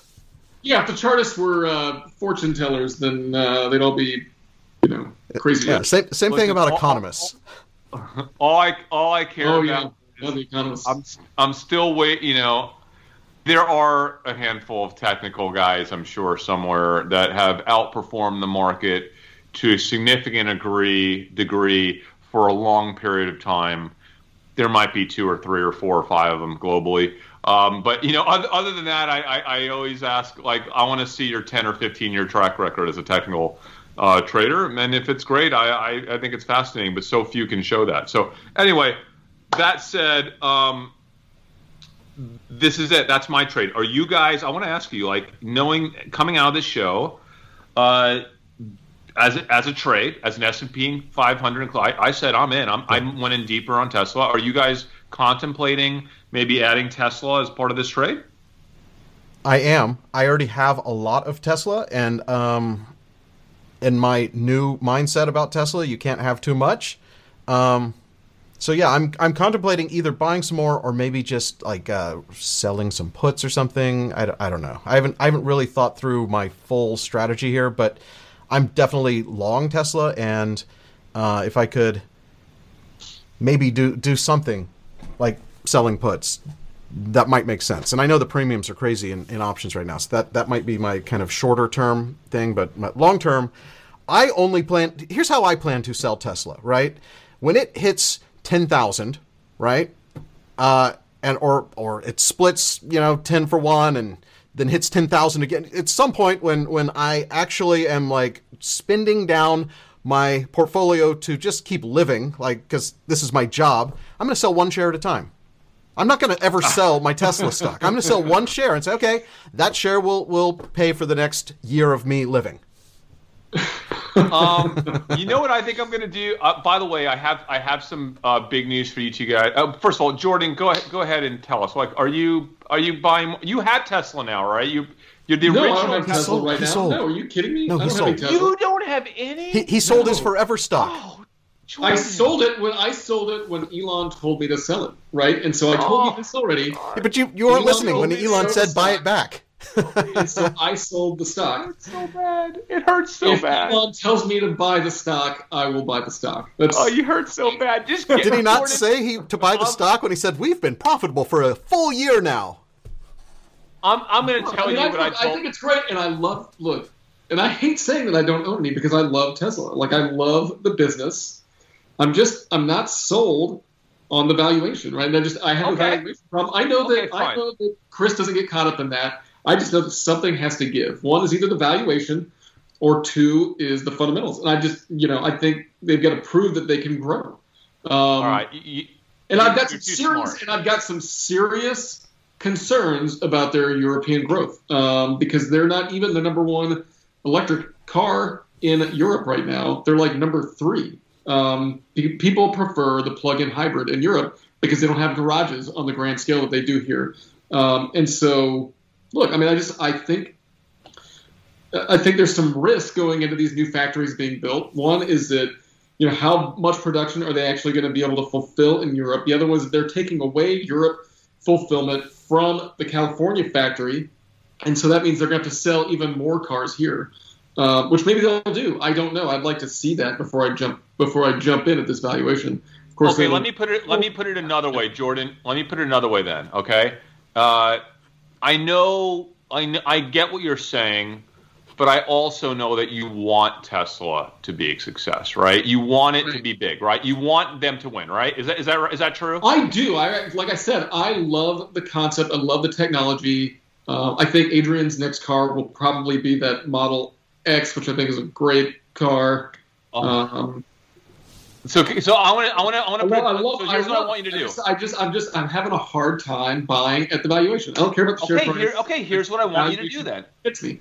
You, oh, here's what I want you to do. Yeah. I want you to buy a little bit of Tesla stock, and here's why. Even though you disagree with the valuation, I want you to do it for this reason. In Yeah. your brain, because I know how you think, in your brain, I want you to go, hey, I'm going to buy a lot of Tesla once I'm comfortable with the valuation and some other stuff, the fundamentals. I'm going to buy a little bit of Tesla, not because I think it's a great investment right now, but because I want to support an EV future, right? I want yeah. to support EV future. And, and, and then, and then, but by the way, if Tesla happens to win and it goes to 3,000 to 7,000 someday, you know what? You're going to come back and be like, you know what? I, at least I bought a little not I bought a little support the to just to support it, right? And that way in your mind you're doing it for a different reason and you don't have to like second guess yourself about the valuation and all that stuff. And, and so that might be a good way for you to get through that like barrier that you have of feeling that I can't pay fifteen hundred bucks right now for Tesla. Because if this thing shoots to two thousand, you're going to feel even worse. When your wife is driving that car for the next four years, it's going to make you physically sick. No, I really, I don't think it will. Like I don't mind watching something that I'm not in go up, right? Because I know that I'm in some things that go up. Um, and I like that. That's great. Um, but I don't have to be in every deal, right? You know, you feel um, better if you were. You feel better if you were. I guess. I guess. I mean, you can be. I can be in some deals. You can be in some deals. I don't have to be in every deal. Yeah, I wasn't. Um, in, I was not in Tesla, and when when it was Jordan's forever stock, I had no Tesla. I'd occasionally been in and out, uh, but I was not a Tesla fanboy until very recently. Yeah. Jordan helped make me into a mini half Tesla fanboy that I am today and yet now he doesn't know Tesla. I can't. All right, so so David just told me to put a limited order in for thirteen sixty three. I don't think it'll get there. I'll tell you what, if it hits, if I can get it for fourteen even, I'll go ahead and buy. Oh, I buy a tiny bit. How about this? Yes, just but... get ten shares right now. Get ten shares. How right many now. other people are thinking the exact same thing? All of these chartists who have drawn their line at fourteen hundred and put their yeah. order in right there Right, and, and then all the other there. people are like, "Oh, I want to beat them." So then instead of fourteen hundred, they're at like fourteen. They're buying at 14, 14 20, 14 30. Yeah. I mean, so right. so it's really it's hard to get back strategy. down to there. It's a terrible strategy. Just but, get, uh, a, get a taste, a taste of Tesla today. Taste some Tesla today, Jordan. Chris, get Chris, five shares. Can I tell you five? We're we're selling. We're, I could I could see myself buying ten shares. Just buy it. Don't miss the boat. Right now on the show, get ten shares on the well, show. I'm not doing what, that. So Alex Alex Z is just remind Chris. You are overselling. Don't don't don't don't bend over the sales pitch that Chris is forcing you to buy these shares. You want no, to buy them because you want them. Hold, I wouldn't mind owning Tesla. The only reason I sold is because my buddy Elon told me to sell. Basically, told me to sell the shares. He said they were too expensive. So. hey, hey, I, uh, you know, I, I bullied Dave a little bit a few months ago during that that Peloton earnings yeah, call. I bought I bought Peloton on the call. You got it. It was okay. It. And aren't you happy, Dave? Now, aren't you happy? Yeah, but I think I sold all that Peloton. Well, you sold your Peloton. Yeah, I'm out of Peloton. I don't. I we, we we need to have a Peloton regroup episode because I have some things that I don't like about Peloton, and it is Chris's absolute. Probably you're a bigger Peloton fan than you are Tesla, right? You, you guys, you guys are killing me, dude. You guys, did you really sell your Peloton? I did. Dave? I sold all my Peloton. Oh God. Who all are these short-term you? gains? I hate them. Who are you? Oh my god, I can't do this anymore. I wanted you I wanted you to be in this with me. I wanted I wanted to not have to feel guilty when when I'm crushing it on Peloton and I want to text you or call you about Peloton. Here's the and thing. Now I can't call you anymore because you're going to be like, ah, I sold my. Peloton. I can fundamentally get behind Tesla. I love Tesla. I want a Tesla. Do you know what I never want is a Peloton. I never want that. In my house, I don't want to ride one. I, would rather have a real bicycle and ride around the streets than have a fancy, overpriced so do I. thing. I understand all of your points about it being this brand and this marketing, this this whole thing that, that people are going to continue to buy just because it's the thing to buy. I'm out. None. Look, None for I, me. Uh, look, I'm a cyclist. I love being out on the road on my bicycle more than I like being on the Peloton. But I will tell you the one nice thing about a Peloton is you're never going to get hit by a car when you're on your Peloton. Well, and well, I'll tell you this, so, Jordan. I would never buy a Peloton. There's like a less than one percent chance I'll ever buy a Peloton or really any of that stuff. I'll be you know me like i literally i do push-ups on my living room floor for during you know this whole pandemic like i don't need equipment but here's the thing I don't care. It's not about me. And it's not about me. And you know what really stinks? Getting rich alone. I want to get rich with my friends. Buy Tesla. Get back into Peloton. I don't want to get rich alone on this stuff, guys. Come on, dude. You're killing me. I will. Right, we'll I will make more money in my Tesla than you will on your Peloton, and I mean, luckily we're both going to make money in that together. All right, whatever, whatever. We'll see. You're just so mad uh, right we'll now. Do a Peloton, we'll do another Peloton episode on earnings day. It's coming, and I'll have to reconvince Dave to get in just a little again. You probably will. I, it's it's not that I'm against being in Peloton short term. I just it doesn't do anything for me as a product, as a company, I think the company is horribly managed.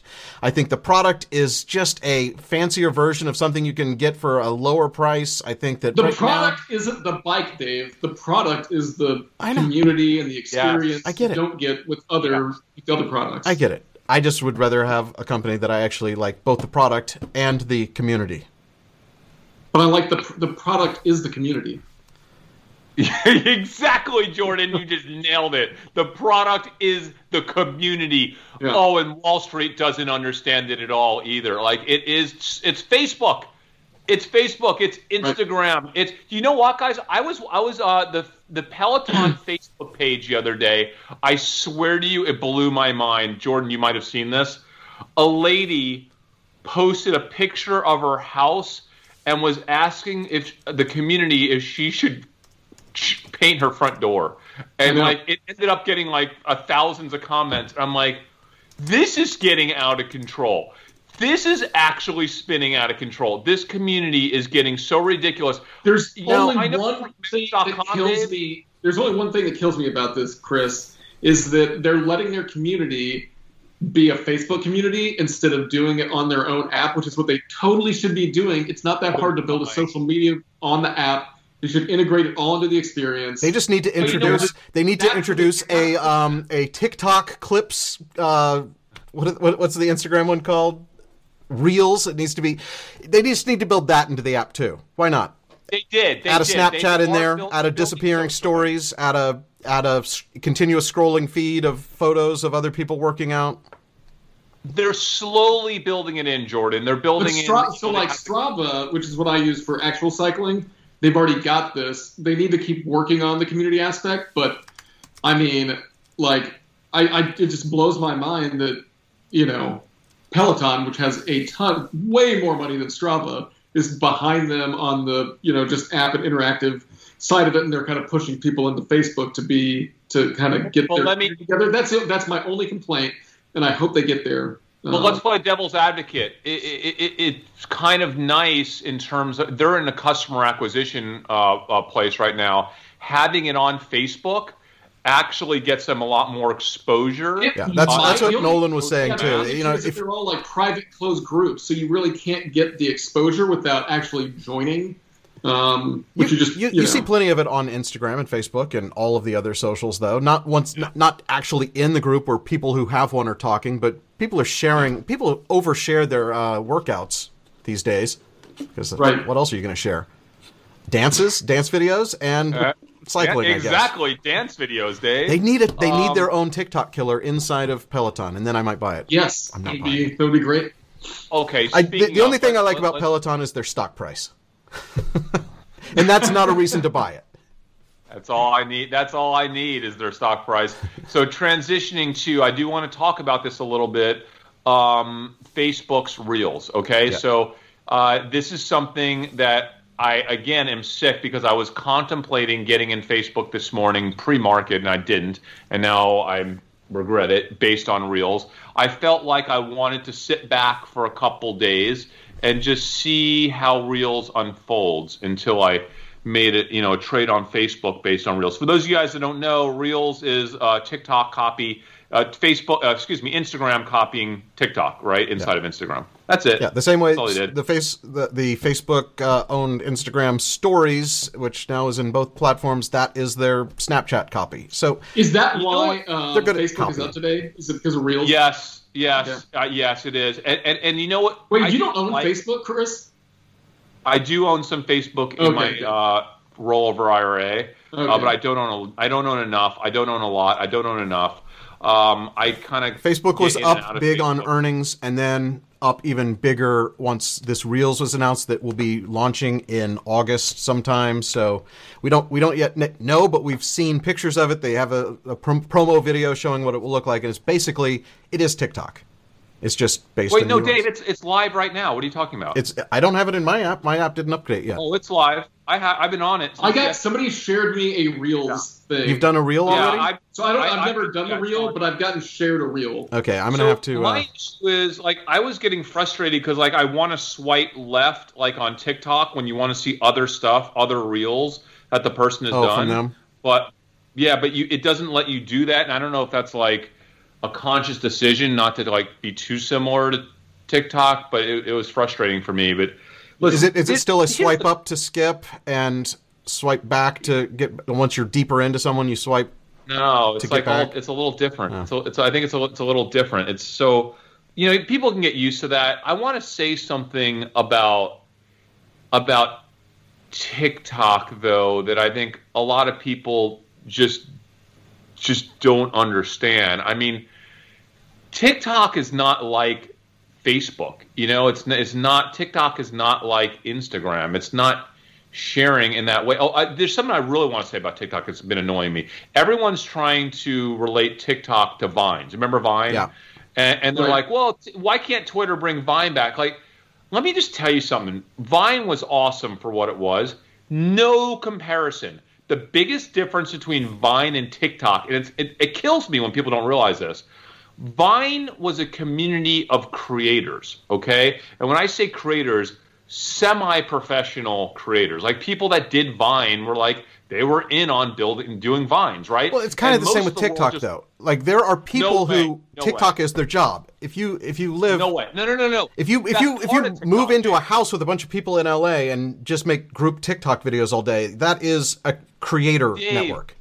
Doesn't matter. Oh yeah, so so TikTok has that inside of it, but TikTok also has 100x the number of people that are not every every 13 year old in the world are, is making TikTok. TikTok was a breakthrough channel because it was the first time that people who ordinate like YouTube has YouTube creators. To do you not everybody does YouTubes, not everybody did Vines, but everybody does TikTok, and I literally mean every single 11, 12, 13, 14, 15 year old girl in the world is with her friends doing TikTok dances and putting them out there. There are more people pushing out TikToks than we've ever seen through a social, like in a content creation category. But that's before. also just a sign of the times. More people are wanting to share stuff. I think that it's just a no, progression. I think that Vine was, it was a very different platform. I think that, that what TikTok has is it kind of gives you something to create. It, it created this network of copycat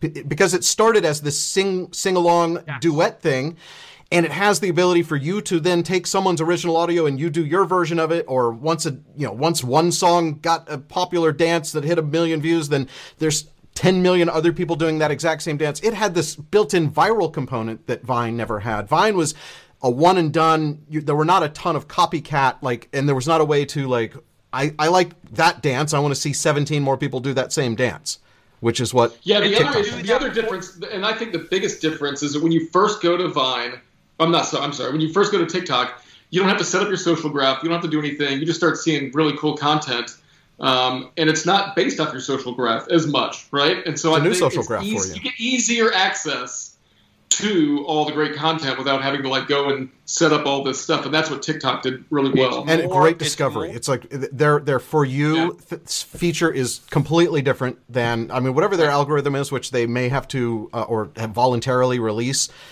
how their algorithm actually works so that uh, I mean it's an AI algorithm I've heard. Yeah. Well, and it's and it the, does a great job because once you watch things, it just keeps feeding you more stuff that you like. And then it throws in a random thing that you also like. And it, I don't know how it does it, but it's the ratio of creators to overall users for TikTok because of what Dave just said, because you don't have to come up with your own thing to do, yeah. you literally just pick from what other people are doing and then do your version of it. And it being music based, so you're just literally mimicking something with existing music.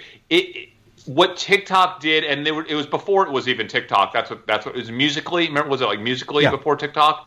Um, like like it was like I've been following this since the very beginning, and I was like, oh, it's just mind blowingly going to be big. I knew it. Like I, if I could have like invested in that as a pure play back then, you know, I would have. I was so into it, and I, like I'm so not surprised that TikTok has become what it is. It is definitely different obviously Facebook now is stealing it. I'm fascinated to see the degree to which they will be successful stealing it. I think I want to say this. I think they can steal because here's the thing. Unlike other platforms like YouTube that are that are based on creators that have massive audiences, right? Here's what Facebook and Instagram particularly have anybody could do TikToks, and they're all on Instagram anyway. So it's very easy for someone who's on Instagram because they're all on Instagram anyway. And by the way, all the people that are big on TikTok, a lot of them are big on Instagram anyway. Yeah. It's very easy for them to say, you know what, I'm just going to start doing it here. Very easy for that to happen. And that's a really dangerous place for Microsoft to be. They have to think about that, right? Yeah. Well, and also, like, all the big TikTokers are sending people, pushing people, join me on Instagram, and they're getting on Facebook or on, on YouTube too because even though they don't make the same 15 second short form content on YouTube, that's where you can really build an audience. So I think it's it's a it's a win for pretty much every other platform if TikTok is forced to be sold to Microsoft. And I think that Microsoft, I, I, I don't like it for Microsoft because they are terrible at uh, doing anything cool. It's almost as uncool. Like the idea of TikTok on Microsoft is almost as uncool as watching this YouTube channel where three grumpy old men are talking about TikTok. hey, I was on TikTok before most 12 year olds realize what TikTok was. Did you have I Musically? I was I on it back when it was Musically. Yes, Musically. Yes, absolutely. I got my own. I have. I I I think I've uploaded one video so far, but I got my actual name before before it was taken by someone else, like every other network. So yeah, I mean, Microsoft is the worst combination. Partic- I mean, like I can't think of a. Wor- right? we talked. About, I talked about this last time. I can't think of a worse company to try to do TikTok than Microsoft. Like the the uh, Excel spreadsheet plugin for TikTok is going to be uh, it's going to be a game changer for uh, spreadsheets, but I just don't see that being something that uh, that the kids are going to like these days but I would watch it closely over the next couple days, see how Reels does, and and it will be a great indication for Facebook. Well, and we also know uh, that the other competitor, like Byte and Triller, like all these other ones that that existed and were kind of the also rans, they're getting uh, like a million new uh, signups like overnight. As soon as as soon as it will be interesting we heard that TikTok might do, be right? shut down. Yeah, Dub Smash. I, I will say this it's it is really hard to predict uh, when you know you have an audience age of like eight to twenty two. Um, it, it, it's really hard when and that's the main primary drivers behind um, a platform. It's really hard to predict what how that's going to unfold and the psych- psychology behind it. So I would never be one to say, "Hey, this is going to be the winner in six months." We'll just have to watch it and see see what happens. Uh, guys, I do want to talk a little bit about. Uh, let's just talk about some earnings. By the way, uh, Carvana came out with earnings. They crushed it. Uh, or maybe they didn't and they said they did because I don't trust anything that comes out of Carvana. I said this on Discord yesterday. Uh, I don't want to get too into it. I don't like the people running the company. We spent a lot of years in the car industry. I don't trust it. I don't trust them. Uh, I, I, think what they're attempting to do is cool, but I just I don't I don't like it. I don't Here's like why it. I'm not in it. I don't even want to think about the car industry like that. I, just it.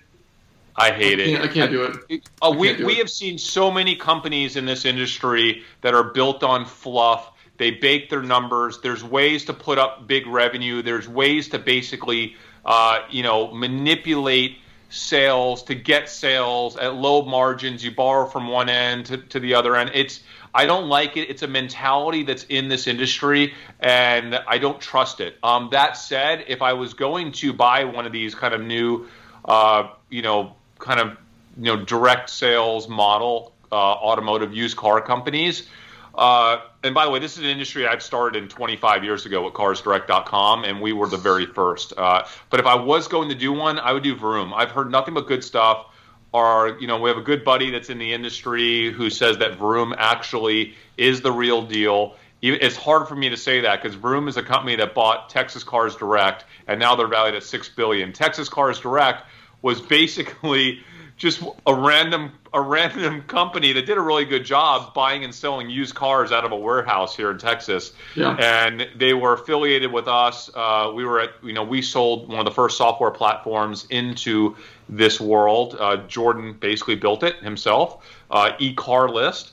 And these were all of our clients back in the day. So the fact that a company basically merged with Texas Cars Direct and now they're worth six billion dollars on the public market makes me want to puke.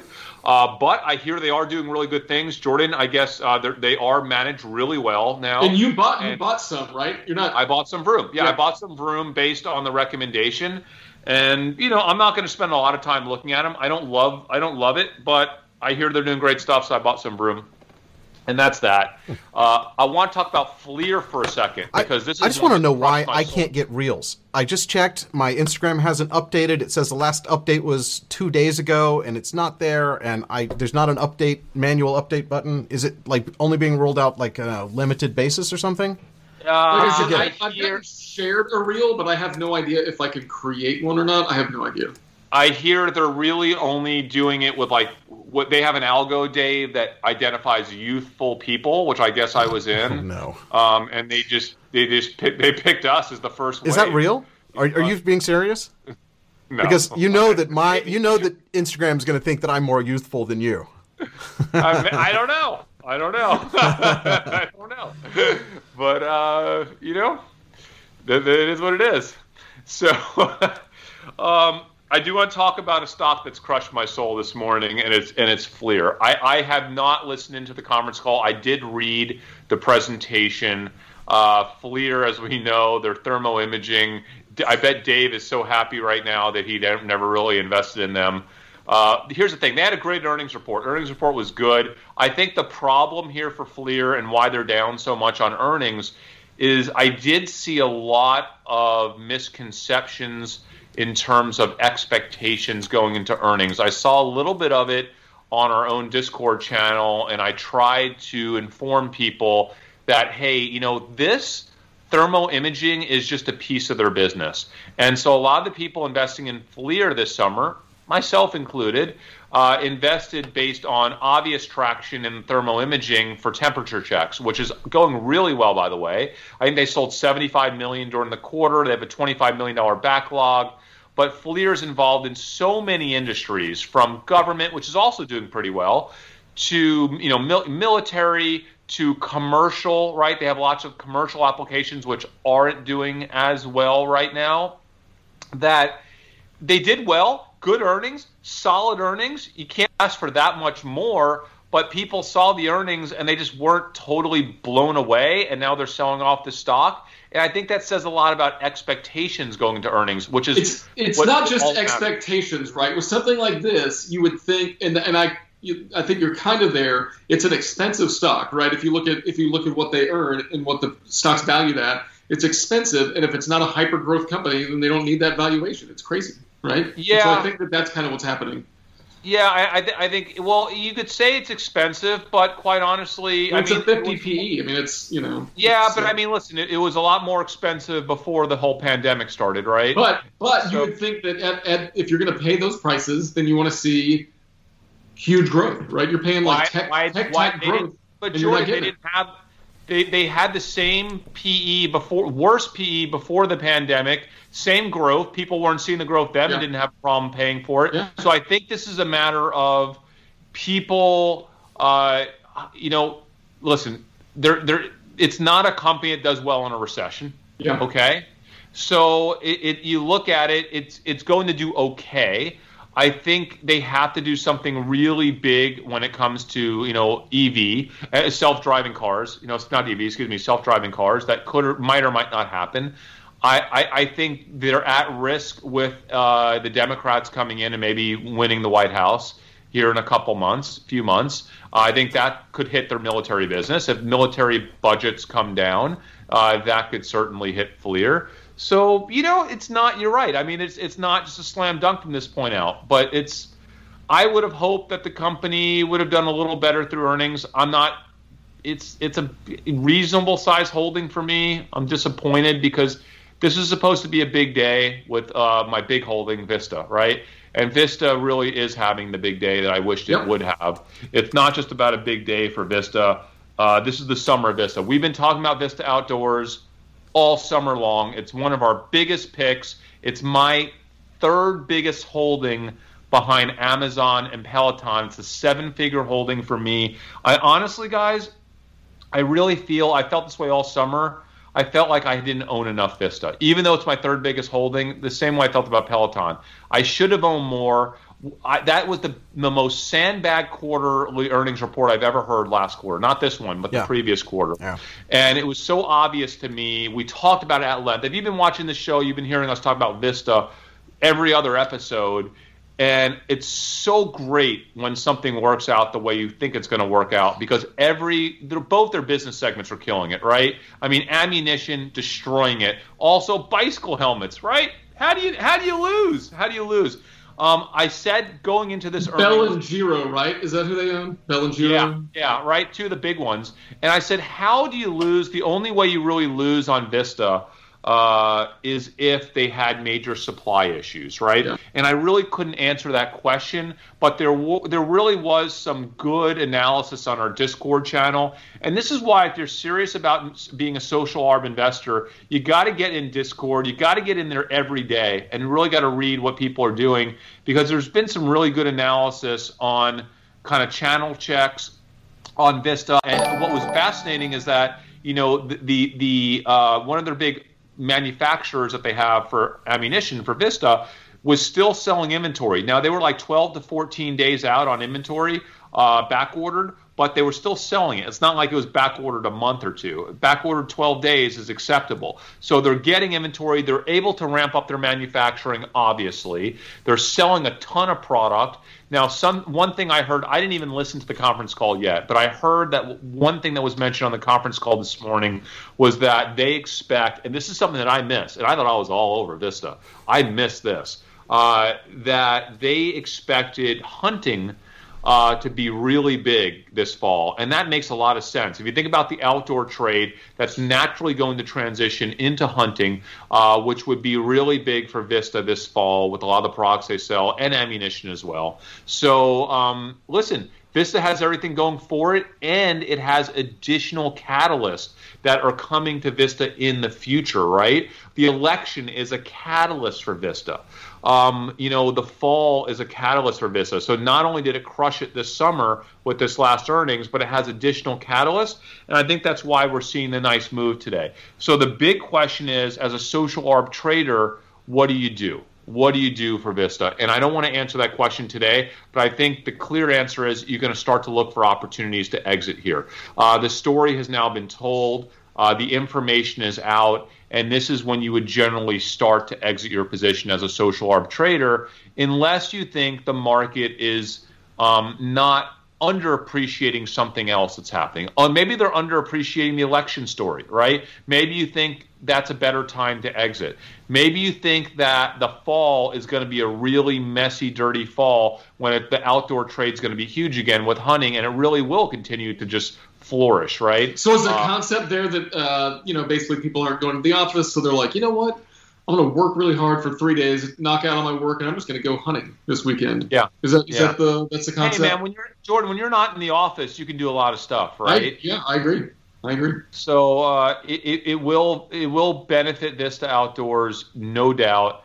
I'm just honestly, this is a moment like if it weren't for FLIR screwing up my morning, and it really did screw up my morning, and it made me angry. Like if not for FLIR, this would have been a super joyous thing to talk about. And so I, I, I am still joyous about Vista Outdoors, man. I'm, I'm so happy for so many of the people in our community that did not invest in Vista because we said it was awesome, but they all did their own research. They did research on Vista, quite honestly, that was as deep or deeper than anything that I did on Vista, and that's what this channel's about. This yeah, and, I- and I actually wanted to say something about that. It's like you know, I mean, we could throw out stock names and stuff like that, and people could use them like tips all day long. Um, but it- it's really more about trying to figure out and do your process so you can figure out, you know, how how do how can you keep making money, right? Um, and you just need a way to think about this stuff. Um, and I think you did a really good job, Chris, on showing people how to think about Vista Outdoors and how they should apply that logic uh, with their own research. and they're growing it like they're taking Yeah. the methodology and they're bringing their own they're bringing their own slant on the methodology and and they're executing on the methodology and they're doing the work and they're doing the research and they're collaborating and they're sharing and it makes me so proud to have helped you know kind of seed this dumb money community that quite honestly this community does not belong to us anymore. It doesn't belong to me and to Dave and to Jordan. It belongs to the people in our Discord that are contributing, that are surfacing, that are vetting things. Like that's who this community belongs to. So our job is, you know, we'll spearhead it. We'll be we'll be the front men for this community, but we want to build it and have it be even better a month from now and a year from now. And could you imagine the things that we're going to surface and vet as a community, the money that we're going to make together over the next five years? It's it's sick to even think about. So today is oh, today's a day when we won. Dumb money wins today. FLIR side, okay. Dumb money wins big today. Vista, huge day. I must also Um, remind really- you the stock that I was talking about in our um, Stimulus 2.0 episode, Wayfair. Killed it. Earnings Yeah. up three more Right. percent today, up seven percent from uh, when when I bought more after that episode. So I did too, Dave. I seven did- I did seven too. more percent just after, and that was just adding on, just a little bit more. Yeah, I I did too, Dave. And also, you forgot about. I think didn't Match come out with earnings too? Uh, Did, was Uh, Match did they? that I came out? thought match. Yeah, they were up like 10% yesterday, I Yeah. think. or was it today? Yeah. Was it yesterday? Uh, they're down Match, today, yeah, so they've they've pulled back a little bit. Yeah, but they were up like Yeah. 10% yesterday or more. And I think, Dave, you own Match, right? I don't, Oh yes, I, do. I definitely own match. Yeah. Uh, I was going to purchase Match based on you know our. Con- I keep saying I'm going to purchase Match, and I keep forgetting to do it. I, I like I outright forget to do it, and it just kills me every time. That's why I Um, during the show the I, I don't even- I don't take notes other than on the iPad with the pencil. I just scribble down. Oh, Chris mentioned this. I better buy some of that. Uh. Square was the one that I uh, I scribbled down the other day. What and, and I saw that was in the news yesterday. How did they do? Square is up like Oh, four boom, five look at that. today. Uh, Square killed it, man. Yeah, that's Square- that, that was the one that I scribbled down. Uh, that was your pick that I scribbled down, and, and I also did. I, I bought more Wayfair just because I wrote it down after I said it. Awesome, awesome. Yeah, Squ- Square was nice, and it is nice to see Activision come back up uh, after you know it it dipped a little on earnings. There was a little bit of a uh, of, of a controversy. Did you see that on uh, Activision? Our buds No. over at Benzinga Oh, I did. were I did. literally just they Yeah. were pulling data from I think wherever they pull data from. They made a I think they made made a tiny miscalculation and did a you know put out they broke the story on Activision with a bad number. Got a lot of crap for it, but you know they came out. Listen, Was that one of those stories Benzinga that, that basically takes a feed of data and formats it into a paragraph and then yep, publishes it yeah, so, so that yeah, they get I out mean, first? Yeah, and so they uh, they made a mistake, and they and Dave Portnoy uh, kind of busted them a little bit on Twitter. Yeah, that's- that's- I saw and, the and said like, "Oh, you well, you guys just doing that to buy it cheaper, you know, in the after hours," which I I think was unfair. You know, they came. We know Jason over at Benzinga doesn't do that stuff. No, that, no, Uh, no, no. They're, tr- they're trying to just get the get is what they see as the truth out. And I'm sure yeah, they- sometimes you make mistakes, and mistakes happen. Did they and respond they to came that? out, Did- they admitted to it really, and corrected it really quickly. Yeah. Because they're publishing Um, you know feed, feed data as It's it comes like- in.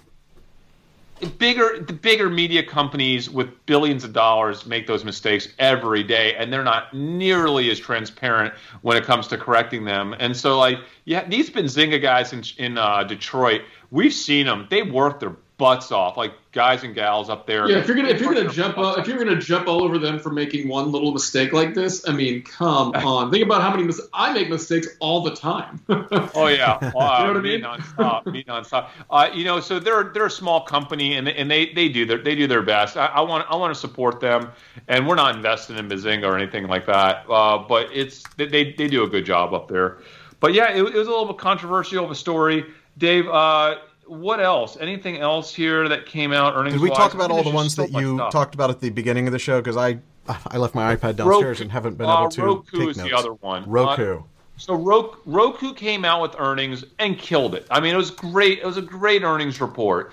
Uh, the problem is you know, they did have some comments about advertising revenue being challenging going yeah. forward and not fully recovering until post pandemic. Now, that's not really a surprise, shouldn't be a surprise for anyone. Uh, the advertising revenue is obviously going to get hit until we're out of this, until we're in full recovery. Um, and and really, so it was a great earnings report. But Roku, come on, man, Roku's up to like 160. So it pulled back a little bit. If you even hint at anything that even is even slightly uh, worse than the best thing you've ever heard in your life, it's going to sell off a little bit, and that's exactly. Hey, they pulled back. They pulled back to five days prior. I know, right? It's yeah. So I, I think so, everything's fine going on. I Roku. I consider it a huge success that they only pulled back to 150, considering you know where were they like a month and a half ago when they were at 110 and we've got in real heavy. Yeah. We wrote it up right. Now they're at 150. I'm happy. Good job, Roku. Big big win uh, even though they had a slight a slight pullback. How about Disney, guys? I lost some money on Disney. I, I cannot believe the reaction to Disney. A yeah, Disney's my forever stock, right? My I forever own a bunch of Disney, so like I'm fine with it. Um, you know, just the stuff that I've owned for a long time. Um, but I was surprised. I I actually thought about buying some puts on Disney. Um, just I did. You know, oh, you did. You puts? Yeah. I bought I bought some puts but I didn't want to talk about it because I didn't want to like have the whole community thinking that they should be buying puts yeah. on Disney. Um, because it was such a speculative trade, and even when I bought the puts, I thought, you know what, I'm probably going to lose money on these. And uh, the reason why I thought that is because I was like, Disney's going to figure out a way to win this earnings. I don't know how, but they're going to figure it out. And sure enough, they did figure out a way to win yeah. somehow, some way. I mean that that that streaming number they have what 55 million, fit between that's 50 and the only million. that's the only good news that was in that whole bit. I, am just well. They so also shocked. they also it kind of corresponded with them uh, announcing that they were going to have Mulan actually come out, uh, not just right. not on Disney Plus, but available for purchase that if you big. are a Disney Plus member. And unlike traditional rentals where you pay, it's like thirty dollars for a day and date first new release. Uh, but then, as a Disney Plus member, it's now in your library. You can continue to watch it if you continue to pay your subscription. Yeah which is kind of cool. Yeah, so, so it's for, a new, it's kind of a new model for releasing a new movie into a streaming platform that is kind of a hybrid between buy it and own it forever and rent it and watch it within 24 or 48 hours. By the way, are we going to start to see stuff like this? I mean, I know we so we delayed. Look, oh, I'm really upset about this. They delayed the Top Gun release because you know yeah. movie theaters aren't open. It kills me. I want to see that movie so bad. Um, is this going to be a new model? Um, could you know could we start seeing more direct releases with uh, with these movie studios or these Jordan, uh, you're teasing you're teasing our uh, we're going to do a show on this. We're literally we? going to do an entire yeah we're doing an entire show well tell me about it so don't, don't over tease things. Yeah yeah well we I we just I I don't know. I I kind of decided I just decided well, I mean it makes sense, right? We got to do an episode on this. There's too much going There's on. So so much is changing. It's a, it's an industry. It's an industry that it will change for forever, and keeping people out of movie theaters for an extended period of time. And at some point, you're going to forget what that experience was like, and it's going to it's going to be one of those nostalgic things. Like, remember when you used to have to drive your car yourself and, and you just weren't taking places automatically? Remember those days? Barely. It's going to be it's going to be one of those Barely. kind of we don't know when it's going to happen, but there will be a time when you look back at going to a movie theater like something that you used to do in the olden days. The only downside is that, you know, I think uh, the movie theater date was always really fun when you were in high school. But now that I'm an adult, I'd rather not go to the theater. I'd rather just watch the uh, I'd rather watch a show at home. But uh, Well, you know what they say about change. When there's change, there is opportunity, Yeah. and that's what we do on this channel. We trade change. That's exactly what we do. So anytime there's change, we're going to connect the dots to how that change can be monetized as investors, whether it's public markets, whether it's startups, private companies. Um, that's literally all we think about. That's where we start and that's where we end. So we will do an episode And by the way, on the future of Hollywood. Uh, I, I just looked. I, I don't follow them, but AMC stock, um, their earnings come out apparently after hours today because they, they, it says August sixth, and it uh, doesn't yet have a, a number next to it. So I'm guessing it's after hours today. That should Yeah, be a big disaster. Well, yeah, but is there anything that they can say That's what I- that would you be know, neg- is- that would be negative that people aren't already expecting? That that's what you have Yeah. to think of. Right? Everybody knows you can't go to movie theaters right now. So what? What else is there to know? Yeah, well, and uh, well, the expectation is a 434 loss, right? So Yeah. Maybe it doesn't move the stock. Maybe there's actually an upset. Maybe they'll announce some partnership. I think AMC should be a streaming brand, right? They they should be they should compete with Netflix instead of instead I- of being blockbuster and doing things the old-fashioned way or a drive-in. Wouldn't wouldn't a I just drive-in movie company? It, Dave. They've missed it. You already have. Are they you already a have- blockbuster? all right, all right, all right. You Let's save have, it, you know. save it, save it for the episode because. I got strong opinions on this. Yeah. I have really strong opinions on this too. Yeah, this is gonna be a big and Dave episode. Do we know when that's- getting into the other day on this? Yeah. Do we know when that Um, episode's going to be? Have we even talked about a date yet? Uh, I don't know. We'll do it in the next. I think in the next two weeks we should do it. Um, What are we doing on to look. Monday? We have uh, Monday. We're doing the Teladoc Livongo episode uh, with Chase, if Chase can make it, and there we're going to start doing election episodes pretty soon, guys. So like we might, if we can pull together enough research by next Thursday, we might consider doing our first uh, election episode, the first of what will be multiple, because that's just too big not to start on right Man, now. if you thought some people had some opinions about Tesla, there's going to be some opinions going on here with the election. Eh, Hey, so um, you know, I you know how I sit here and I drink my bottled water, you know, all, all day, all episode, and I love it. I go through about a case of this a week. So bad Um. I was I had a meeting with a startup who kind of you know uh, made me feel a little bad about it. They, they were like uh, like hey every time we talk to you you're drinking these you drink a lot of bottled water and they kind of like convinced me to to go filtration and I am now we have a filter on our sink but it's not good enough for me like I don't like I don't like the way the water tastes. I found the most incredible uh, filtration system. It's full reverse osmosis, but it's tankless. So it's tankless reverse osmosis. It's about 500 bucks. You can install it yourself under your sink. It's seven seven different filters, uh, but it's and the reviews are just insane for it. Is Uh, this the thing can- that Jason was selling? no, not at all. This is full reverse osmosis water filtration under your sink, um, and it and it puts out a quarter of a gallon a minute uh, without having any type of storage tank. Because normally reverse osmosis is so slow, you have to have a storage tank. But there's Yeah. new technology. I'll share with you guys. I'll This- share this in the is- next episode. Yeah, no, I, I already found it. This is this is the one that you sent me. This is Water Drop is the brand, and this is the uh, drop. Amazon Yeah. link for it. yeah, like I feel like It's expensive, I but mean, this game change. It's it is expensive. I bought one. Who thinks that I could install this myself? You think I'm going to pull this off? I'm going uh, no, I look. I looked. It's it's actually the the cartridges are these the dials in front. Just pull out and, and put the cartridge in. It's just water in, water out. But you have to have, and this is why I don't think I can get one. You have to have a dedicated one of those little tiny faucets next to your main I have- faucet. You can't you can't hook it up to just go through your main faucet. And I don't want to drill a hole through my marble. Oh, why not? It's just a single time. Like you do it one time, you're done. You should totally Really? do that. Yes, absolutely. Uh, you should absolutely. I mean, I every you have to do that. I mean, that's just how you do it.